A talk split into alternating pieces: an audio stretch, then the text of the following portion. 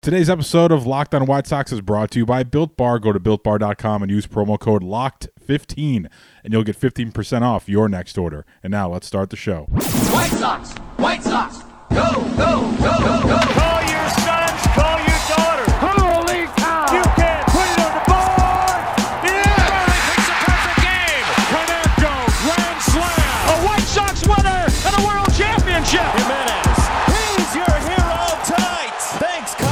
Dynamic duo of Herb Lawrence and Chris Tannehill. Those two are like a tag team, you know? Come with me to the south side of Chicago.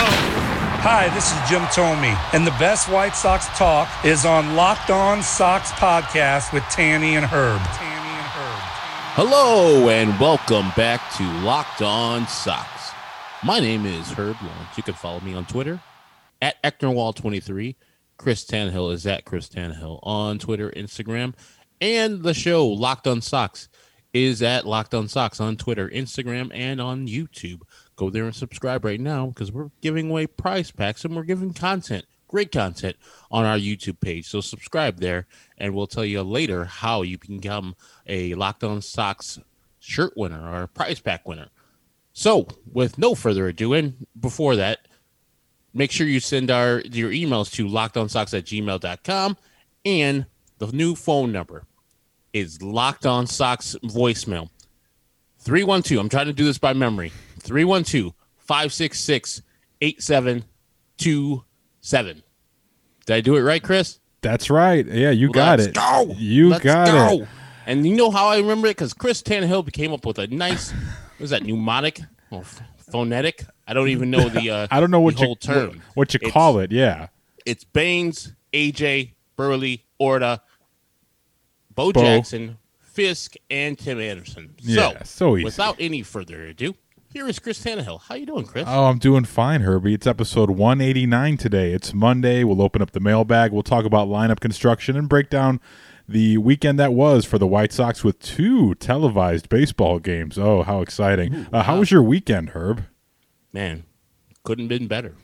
Well- and I won. I was just watching that the whole weekend. All my energy and focus was on Illinois basketball. So sorry if I'm a little distracted. No, no. Please walk me through what happened with the Illini. Did they get their seating yet? I heard that maybe they were uh, tickling the idea of them possibly playing Loyola, like they were they're messing with the brackets and seedings and conferences, like down the road, possibly. Yeah, they're the third number one overall seed. So they're number one seed in their region. All the games are going to be played in Indy because of the COVID situation. So their first round matchup versus Drexel. That should be an easy walk. The 8 9 matchup is the second round, and that's Loyola Chicago. Okay. Is the eight seed.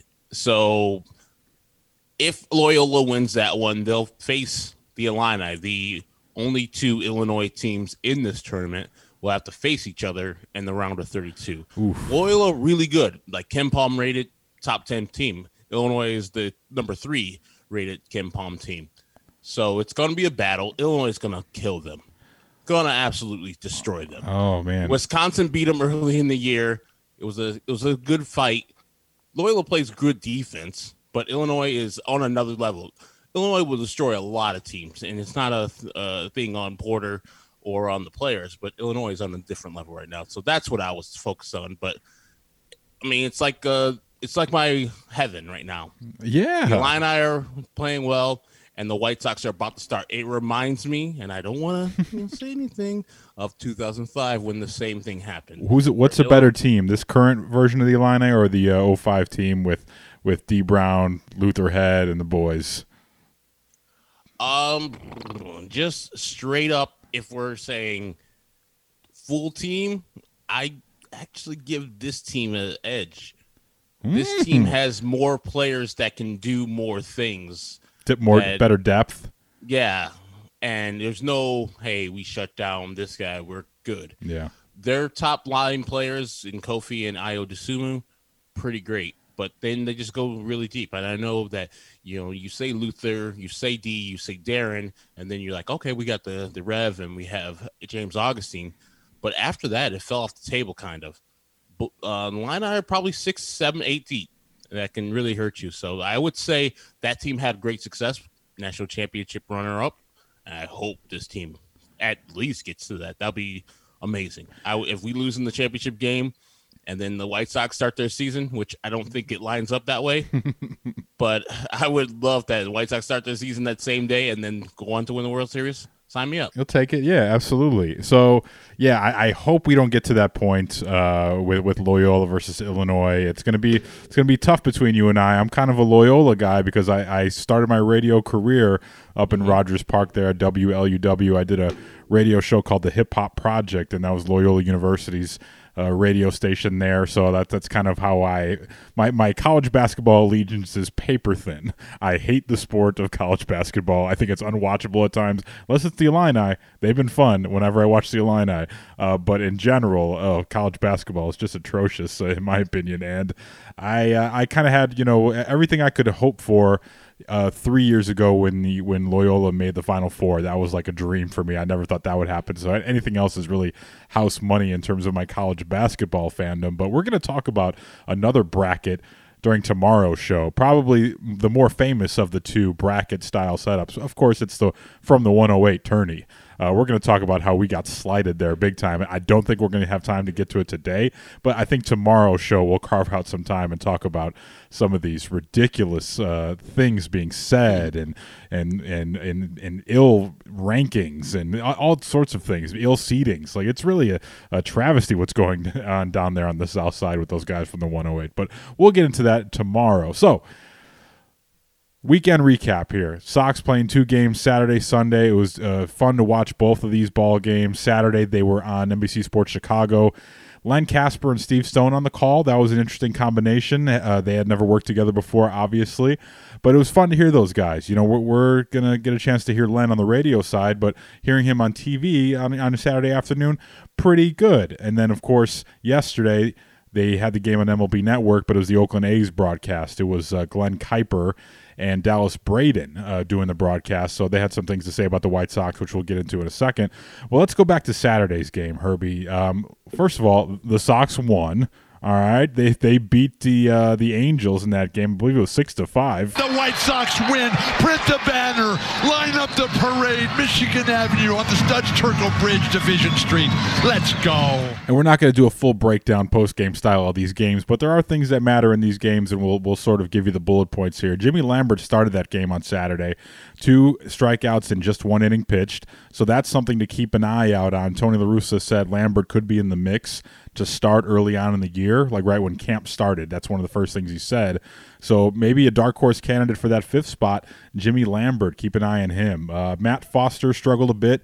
Uh, gave up two walks, two hits, two runs. Kyle Kubat came on and got the win in that ball game. But the story, I think, on Saturday's game was the offense. Uh, you had what was basically your everyday lineup out there with a couple exceptions, but Yasmani Grandal was back in the lineup again. Finally, it's his first day back from dealing with his injury, and he drew a walk in three plate appearances, and um, it, the lineup overall looked pretty good. Uh, Ta and Leury had two hits apiece. Leury with an insurance. Uh, run late in the game, a home run. Uh, Andrew Vaughn got a hit, so did Pito. Eaton got a hit. And uh, Luis Robert added two hits. And as a matter of fact, here's what one of them sounded like, courtesy of Len Kasper. So many superlatives have been thrown Luis Roberts' direction. And a high fly Sounded ball, good. well hit. And it will go back of the berm. As I was saying, White Sox on the board. Boy, that had a good sound, didn't it? That's first home run of the spring for Luis. And that looked to be a hanging breaking ball. You're going to see that a lot this year, folks. So, Herb, you know, it was nice to see the lineup close to what it's going to look like on opening day. We hadn't seen much of that so far early in the spring.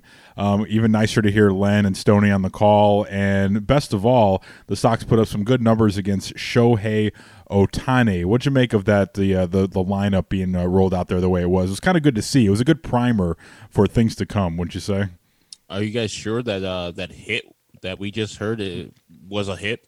I didn't hear it loud enough. Yeah. Jesus, man. yeah, it was a no doubter, folks. Yeah. Um, it's really good to see it. I mean, I know some were been pulling their hair out because of the lack of wins in spring games, but the you could tell this spring in particular is we're cool, dudes. We don't have a lot of minor leaguers here, but we're not going to be out here pushing ourselves nine innings to win games. I know some maybe Tony is not comfortable with that when playing fake games, which just our practice, and so it's good to see all the guys out there and to get a dub, you know, get used to it and see major league pitching. Shohei Ohtani is going to be a major league pitcher this year, believe it or not, guys. And if you make a mistake in the zone versus Luis Robert, we're going to see that a couple times, as Stony said right there. It's also good to see uh, the regulars, TA, starting to warm up. Andrew Vaughn continuing to do Andrew Vaughn things, Pito and uh, Adam Eaton, you know, a guy that's going to be in your lineup every day. So he needs to get on base, and that's what he did uh, on the Saturday's game. So yeah, to see the guys in uniform all together, pretty much the lineup that we're going to be seeing when they break camp and go to Anaheim, it's very very encouraging because we're right here. We are, and the lineup you mentioned, I'm glad you got to that. Um, Yasmani in the two hole, you know, it was interesting to see him there, and we hadn't really brought that up at any point, I don't think, since Yasmani's been here, although it's almost like the perfect fit. Um, we had assumed that it's going to be Adam Eaton up there in number two, but you know uh, Yasmani played there on Saturday, and I I like that as a look in the number two hole. What what do you think of? Uh, of that, even if it's just for one game, and maybe it's a sign of things to come. But what do you think about the overall concept of of Yaz being in the uh, in the two hole? Well, I like the lineup to be set like guys to know, hey, I'm the two hole hitter type of guy. So it's dependent. My feeling about this is dependent on where they put Yoan in that regard. So if Yo- is hitting like fifth or sixth, I'm like, I want more of Yoan. But the one thing Yasmani does, he'll see a good pitch. He knows the strike zone. As a catcher, he knows the strike zone. He'll take pitches. And also when you know Timmy gets on base, he'll allow Tim to steal if need be. He'll be patient enough to allow that guy to get to second into scoring position and possibly knock him in. You know, Yoan is more of a hitter than a, a batter, if you want to parse words. Grandal has the power, but also he is patient at the plate. So allow a pitcher, uh, Yasmani will allow the pitcher to pitch all his pitches so the people behind Yasmani can see exactly what he's going to do. And then, you know, Yo, Yo will bat maybe third, fourth, or fifth.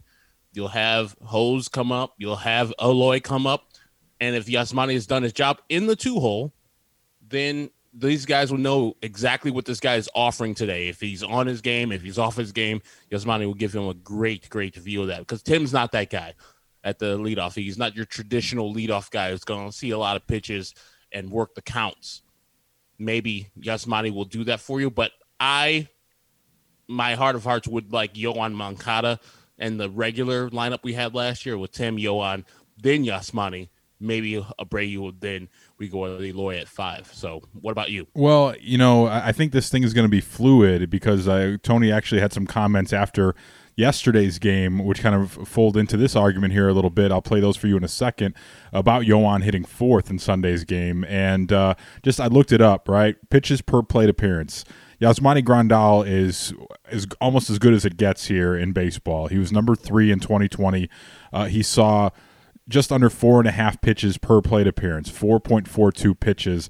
Jose Ramirez uh, being the number one in all of baseball. Right. And I love Grandal because he is not afraid to, you know, just, you know, leave the bat on his shoulders if need be. You know, he's not going to chase and he's not going to, uh, you know, have you up there uh, as, as an opposing pitcher. Like he's not going to have you, you know, uh, give in. You know, like he'll take his walks if, if, need be, but also he knows when to be aggressive when the time is right, and he can pounce early in the count if, if he, you know, senses that that's when he's going to get his best pitch to hit. So I love Yasmani in the two hole, and just the fact that you have a left-handed look there after TA, I think that's good as well. If you if you're a fan of the lefty right lefty right thing, um, Adam Eaton, in, in compare and contrasting him with pitches per plate appearance, he sees 3.85 pitches per plate appearance, which is uh, which will get you in the top 100, but it's not quite Yasmani Grandal level elite. And I'm not saying Adam Eaton won't work in the number two hole if he's put up there, because I do like his get on base at, at all costs approach.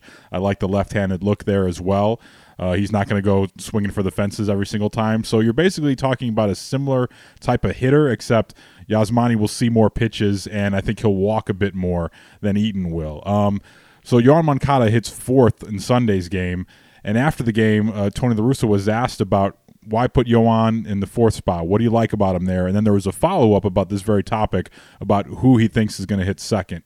Switch hitter, I like a lot. I think he has the ability to rise to the occasion, and that's what you look for a lot in the middle, of the line, especially a fourth place hitter who's sitting behind uh, a guy that is such a good hitter as Abreu, where they won't pitch around him if they respect the guy behind him. And I think um, I, I, think he likes a challenge. Now, not to say that he may not go back to that second spot because he's, you know, how much I like second second hitters that can create some concern on the other side. But uh, I think all those reasons. I mean, I, I, he's just a very talented guy, and and uh, I think we kind of think the more you ask him, the more he's going to produce. You bring up that number two spot, and we've seen so many guys there this spring already. I mean, whether him or Robert today, Andrew Vaughn, uh, how, how nice is it? What kind of luxury is it to have a bunch of players that you can stick in that spot and, and be confident in? I, I, you know, I'm carefully answer that because there are going to be times, you know, when Adam Eaton hits second, you know, he's a different looking guy than than the damage guys, but he's he creates all kind of problems to the other side because you can play anything you want with him.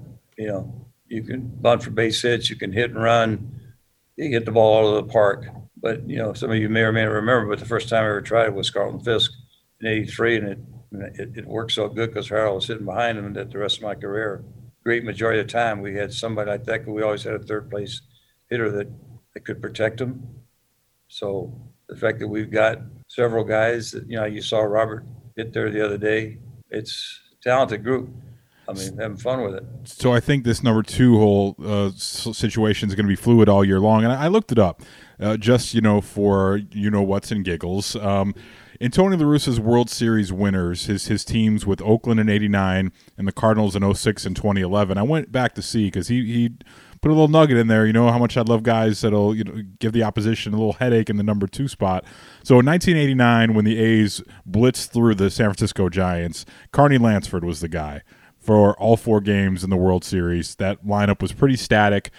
So much talent in that lineup, and it also was kind of a different era a little bit. Um, that was sort of before you know you see some of the principles you have now in uh, you know with with guys that can do more things for you. So they can hit in different parts of the order got you know switch hitters and and you're playing matchups and the numbers are now a huge part of it now. So maybe Tony evolved a little bit as time went on but maybe Carney Lansford and that team was just so damn good it's like why mess with it? But in 2006 when the Cardinals went on to win the World Series beating the Tigers uh, they used three hitters in the number two spot in the lineup. That was Chris Duncan, Preston Wilson, and Scott Spiezio.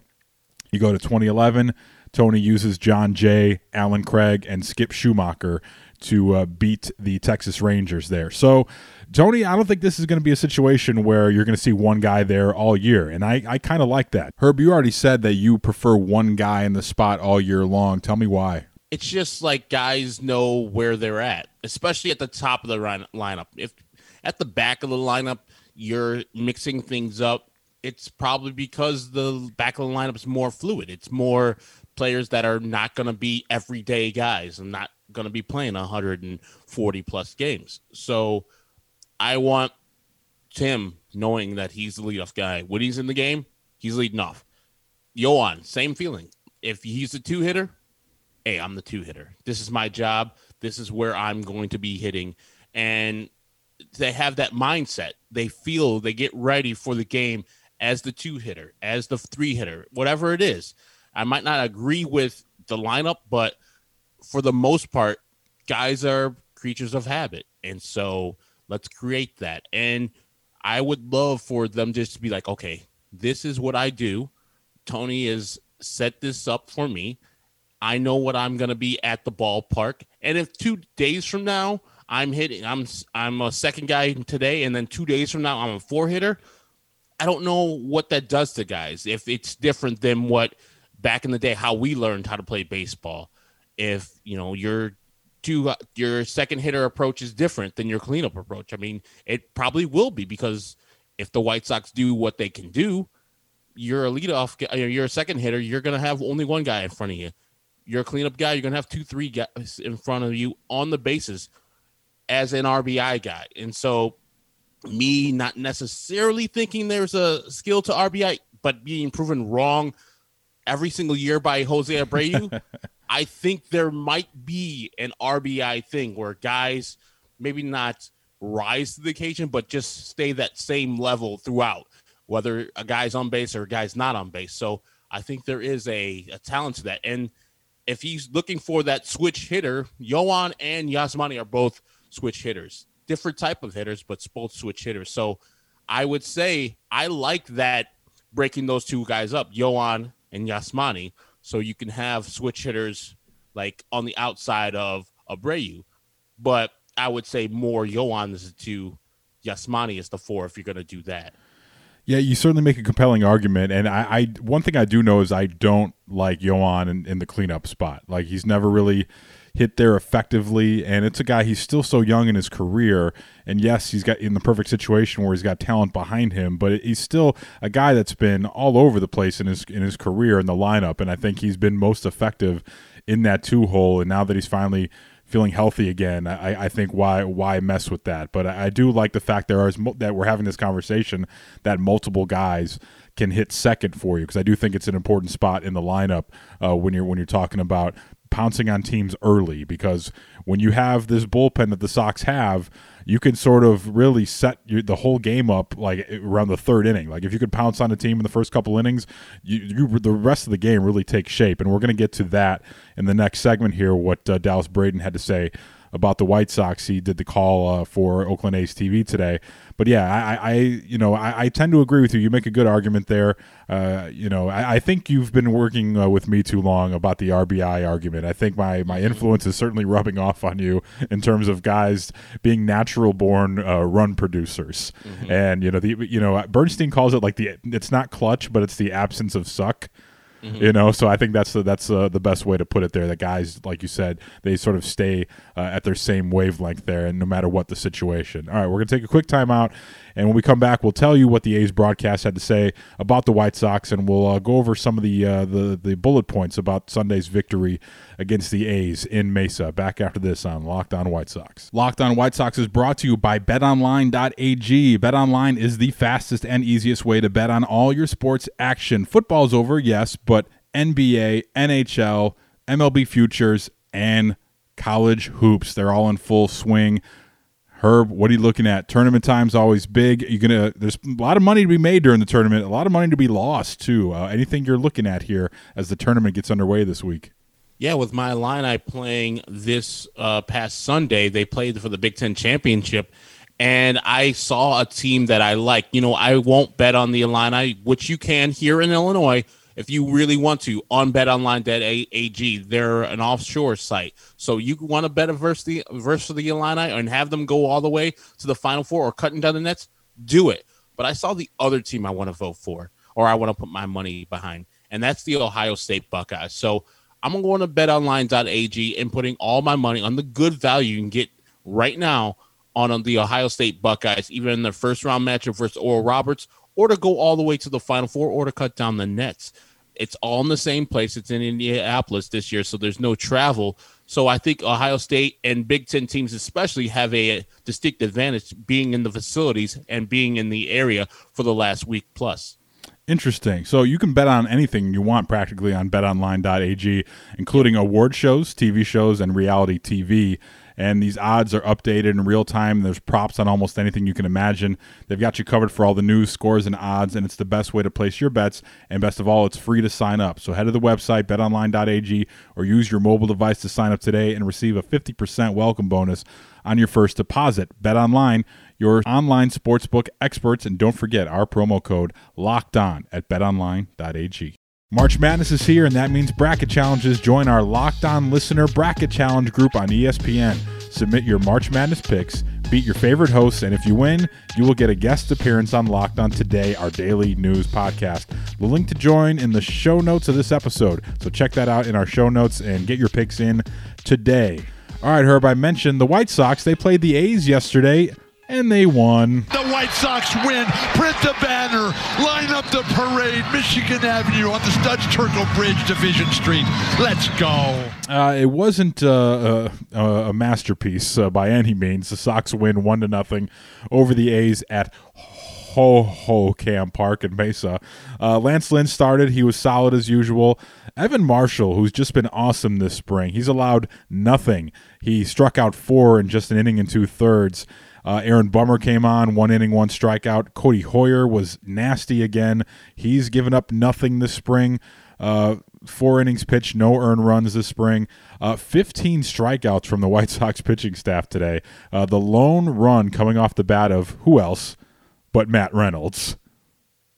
I mean, who doesn't know and love Matt Reynolds? He's going to Oh. be a key cog of the White Sox 2021 championship team. Absolutely. There was talks about us changing the name of the show to Locked on Matt Reynolds. Uh, I don't know whatever became of that. Legal. There was issues with legal. I don't know. It was a very messy situation. Um, but the by far, if you haven't seen this catch yesterday by Oakland A's center fielder Buddy Reed, hey buddy, uh, he was acquired in the Jurickson Profar trade from the Padres. He was the player to be named later, and he's killing it for the A's this spring. And he made an amazing catch, robbing Jose Abreu of a home run. Go back and check it out if you have the means. But here it is, right here. So you can let that phone ring come regular season. That one's hit center field, and it's hit well. Reed to the wall, Reed at the wall. He leaps, and he caught it. The Buddy Reed show continues in the desert. Now he had just enough time to get back and time his leap, and he timed it perfectly. Well, he did everything right. Ball off the bat, loud noise. You got to get back. So once you do? Tucks the head, starts running.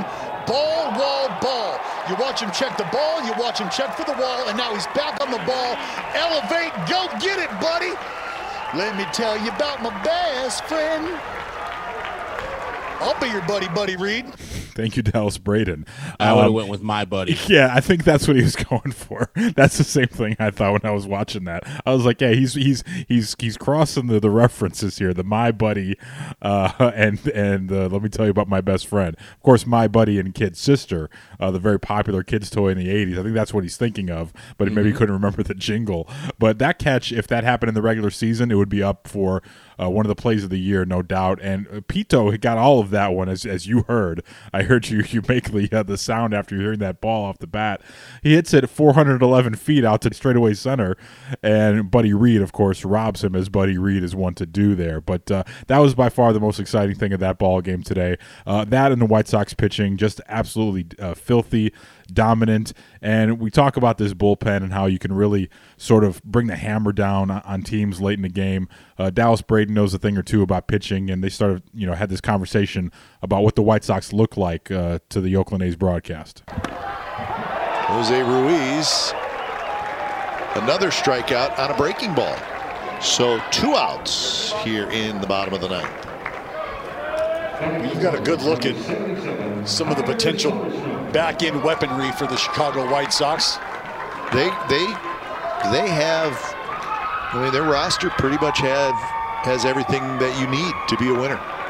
And and again, I, I hate to hate to beat a dead horse, but that's why it just it made me feel like them sort of sitting and watching the game unfold. Like them know we get a stopper, we're going to be all right. Yeah, man. So the league is starting to take note about the White Sox bullpen, and I just I can't wait to see them in action. I can't wait to see how they're deployed. And I know it's just spring, but the fact that these guys are still high 90s painting corners already here in spring uh, it's a good sign and again i keep harping back to this but i cannot wait to watch the bullpen come in and and lay the hammer down on, on opposition and usually uh, Arizona is really dry, so you're not getting the grip that you get when you come up north. You get a little bit more. Your your uh, fingers are a little bit better acclimated to the ball, and of course it's colder in Chicago, so the pitchers are going to be more dominant in the early months. So yeah, to see Evan Marshall and great job by pitching ninja putting these films out there of filthy pitches because Evan Marshall had this slider that it was like I can't hit it. Like it started high and then just dropped in the middle of the zone, and the hitter's like, yeah, "Come on now! I mean, what the hell? I can't hit that." And then I always say that about Evan Marshall. Like he's the forgotten man. He's not even a guy that I think is gonna be seventh, eighth, or ninth inning guy consistently, and he's that filthy. One of the guys who I think is Hoyer, also on Pitching Ninja today, filthy, absolutely filthy. He's just a dominant closer type pitcher. That's why I was fine with him if being the closer if the White Sox had not got out and got Liam Hendriks. But yeah, their their their pitching staff. Um, Aaron Bummer is another guy out of the bullpen that's also filthy. So it's troubles. And then we haven't talked about Michael Kopech or Garrett Crochet, who's pitched who both pitch in this um this spring this spring so far. And so yeah, we're gonna have a bullpen that is the envy of every other bullpen in the major leagues. I know some have the Yankees rated ahead of us, but I don't see it from top to bottom of the White Sox bullpen. And he was just talking about Ruiz. He's probably not even going to be on the team. He's gotten That's, better too, I think. Like he looked, yeah. he looked really good today. Yeah. So like that guy's just going to be in reserve somewhere in like Charlotte or maybe even in the alternate site. So yeah, they got that's the one real strength. I love our offense, but I think our bullpen is the hugest strength about the White Sox's White Sox roster. Yeah, if you go to Evan Marshall, he's a fun follow on Twitter, by the way. Evan Marshall, emarsh31. Uh, he retweeted the the pitching ninja video with uh, "I made it!" exclamation points hashtag Ninja Gang, and he made a joke earlier in the week. Uh, he he had a video of his old backdoor slide ball uh, hashtag Backdoor Bandit, uh, and also he made a joke about how he is like the soft tosser, like in in the low 90s. He's like the soft tosser in the White Sox bullpen. So like you know he's a guy that that came on this, you know, rose to prominence last year when he was put in a spot where we weren't so sure he was going to succeed as the setup man when, when the Sox had some injuries, when Bummer went down. And he, you know, he rose to the occasion, man. And now look at him. Like, you know, he's like one of the, the more fun guys to watch and he's getting better every year. And it's an embarrassment of riches for this White Sox bullpen. We're going to take a quick timeout and maybe we'll have enough time to open up the mailbag just a little bit here on Locked On White Sox. Locked On White Sox is brought to you by Built Bar. We've been telling you guys about Built Bar, the best tasting protein bar on the market for a while now. Built Bar is the amazing low calorie, low sugar,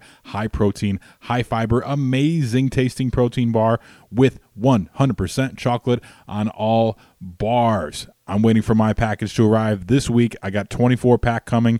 I've got my coconut. I got my mint chocolate in there. I've got my German chocolate cake, which I'm excited to try. Cherry Barcia in the mix there. I'm looking forward to my new order. Should be arriving this week because I've been doing really good. I've been I've been a good boy, staying away from the sweets, and I've been substituting my sweets with Built Bar. So at the end of the night after dinner, I'll like to have a little dessert. So desserts are no longer a thing, but I will have a built bar because it's a perfect snack for right before you go to bed. After dinner, it gives me satisfies the sweet craving that I always have, and also it doesn't have any of the sugar that I normally would be consuming with cookies and ice cream and cake and all that other stuff that's bad for me. But built bar, good for me. All right, so I'll just put it like this: I'm down about six pounds here over the past month or so after making that transition. I can't attribute it all to Built Bar, of course, but it's been so critical into helping me achieve my fitness goals. But now you can find out which Built Bar is the best. It's Built Bar Madness. Go to Built Bar on Twitter. That's bar underscore built and find out about today's matchup. Then, of course, go to builtbar.com and order yourself some built bars as well. And if you use our promo code LOCKED15, that's a new promo code, folks, LOCKED15, it'll get you 15% off of your next order. That's LOCKED15 for 15% off your order at builtbar.com and check back to see who won today's matchup and who will become the best tasting protein bar. We're counting down the days to opening day here on the Locked On Podcast Network. Next Wednesday, March 24th, the Locked On MLB podcast begins one of our biggest events of the year Locked On MLB Division Preview Series. All of our local experts in every MLB market answer the biggest questions around each team. There is no better or easier way to get baseball smart before opening day. Subscribe today to Locked On MLB on the radio.com app or wherever you get your podcasts. And a, a note about that, speaking of division rivalries, we're going to talk to our guy Chris from Locked On Tigers this Wednesday. So put a note on your calendar. Uh, you'll know everything you need to know about the Tigers, which I don't know how much you need to know about them, but you know we certainly loved seeing them in 2020. I think maybe uh, we'll love seeing them just slightly less so this year because they are a little bit better. Uh, but the White Sox are a little bit better too. So we'll get the lowdown on everything going on with the Motor City Kitties from our guy Chris Castellani at Locked On Tigers. Uh, should we open up the bag real quick? Let's do it. A lot of emails. We're going to try to get to some. There's another email. I love email. We love your emails too. Mailbag Monday is kind of not really a thing as much anymore with uh, so much happening in Glendale. So we, we still will get to your emails slowly but surely over the course of the week now that we have three segment shows. Uh, so, how can people get their emails to us, Herb? Send them to lockedonsocks at gmail.com. Send your questions, comments, whatever to lockedonsocks at gmail.com. And of course, our new voicemail 312 566 8727. Absolutely. We got an old friend here, old friend Sam from Hinsdale. It's been a while since he's hit us up. He says this My question is Have you guys noticed the last couple years that the White Sox never seem to have any night home games during Sunday evenings. Of course, if the team performs up to expectations, hopefully Guaranteed Rate Field will be host to more ESPN Sunday night baseball games fixed in. Because I, for one, would love to attend one or two if and when the team does, because I think nothing beats ending the weekend with an evening at a baseball game. Anyways, what are you guys' thoughts? That's from Sam Hims- Hinsdale. Thank you, Sam. Thanks for reaching out once again. Yeah, Herb, uh, none on the schedule this year. No uh, White Sox Sunday night home games, uh, but they are opening the weekend, first Sunday night baseball game of the year at the Angels against Joe Maddon's Angels, and it should be a fun one, April 4th. Uh, that's a 7:30 start time on ESPN. But yeah, man, no home games, and it kind of sucks. They did have one last year uh, against the Indians, and uh, you know it was a game that was pretty forgettable. Extra innings, rain, of course it was. You know what I mean? remember like, that game. yeah, it was bad. Shane Uh, Bieber, James McCann hit a homer off of Shane Bieber. yeah, he did, but that was the only one that we saw. Um, so you know eh, the schedule's set in stone for the for Sunday night baseball. I don't think they do a lot of of flexing. You're flexing, Uncle June. Um, you know, typical stuff here. ESPN, Yankees, Mets to close the year. Then of course Red Sox, Yankees. Um, you know, they they got a lot of Braves love this year, and rightfully so. They're in the postseason a lot. Uh, recently, you know, you get your Padres and Dodgers, Phillies, you know, skewing East Coast, Cubs, Cardinals too in there a little bit. Uh, interesting one, May 16th, Cardinals, Padres. That's an Mm. odd one that maybe you I could. mean, they battled versus each other in the playoffs. That's probably why. Yeah. So, but yeah, the White Sox, th- you know, savor the flavor. Don't blink. You'll miss them on Sunday Night Baseball this year, April 4th against the Angels there. So, yeah, disappointing, though, isn't it, that there's no, uh, you know, Sunday night home games like Sam wants? Yeah, I don't know if that's a product of the matchups because I think most of the matchups versus the Twins, which you know, Twins or the Cubs would be my automatic thinking of this is the game that they will play. So early they play the Twins in May a lot, so they play them during the week. So it's Tuesday, Wednesday, Thursday, and then immediately they play them on that next Monday, Tuesday, and Wednesday. So I'm looking at all these games on Sunday that would be eligible. The Indians are a lesser team. The Royals, no. The Royals again. And maybe that Yankees game. But the thing is, later in the year, they're going to be playing the Field of Dreams game on a Thursday for the Yankees. And I think that's on ESPN. So that could kind of be like the Sunday night game, but during the middle of the week.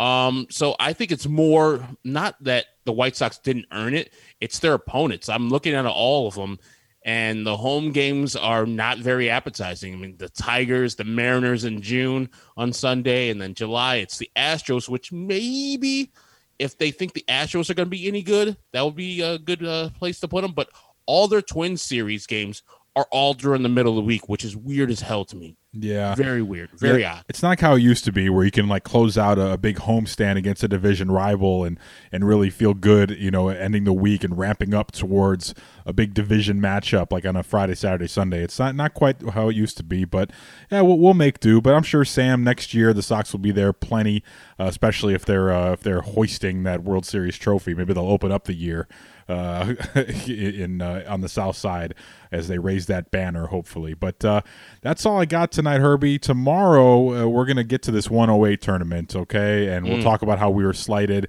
We'll preview some of the interesting matchups and. Uh, yeah, we'll, we'll we'll we'll keep it moving and uh, talk about how those guys how they apparently just want to you know shit on us. So that's all I got. To Wednesday, we'll do our division preview with the Tigers, and you can uh, email us, uh, get in touch with the voicemail, which is of course 312-566-8727. I'm sorry for stealing your thunder there at the end of the show, but that's all I got. Happy Monday, everyone. All good. That is Chris Tannehill. Follow him at Chris Tannehill on Twitter. Me, Herb Lawrence, Eckner Wall 23 on Twitter. And our show is at Locked On Socks, Twitter, Instagram, and YouTube. Go there, subscribe. We're sending out prize packs to local or loyal uh, viewers of our YouTube channel. So we don't know if you're a viewer unless you're subscribed. So go there, subscribe, and maybe you will be randomly selected. Hilarious. So random. Um, what was that? Sorry, I didn't It's hear so you. random. Oh, very, very random. so, for Chris Tannehill, my name is Herb Lawrence. Thank you for joining us on this Monday edition of Locked On Socks.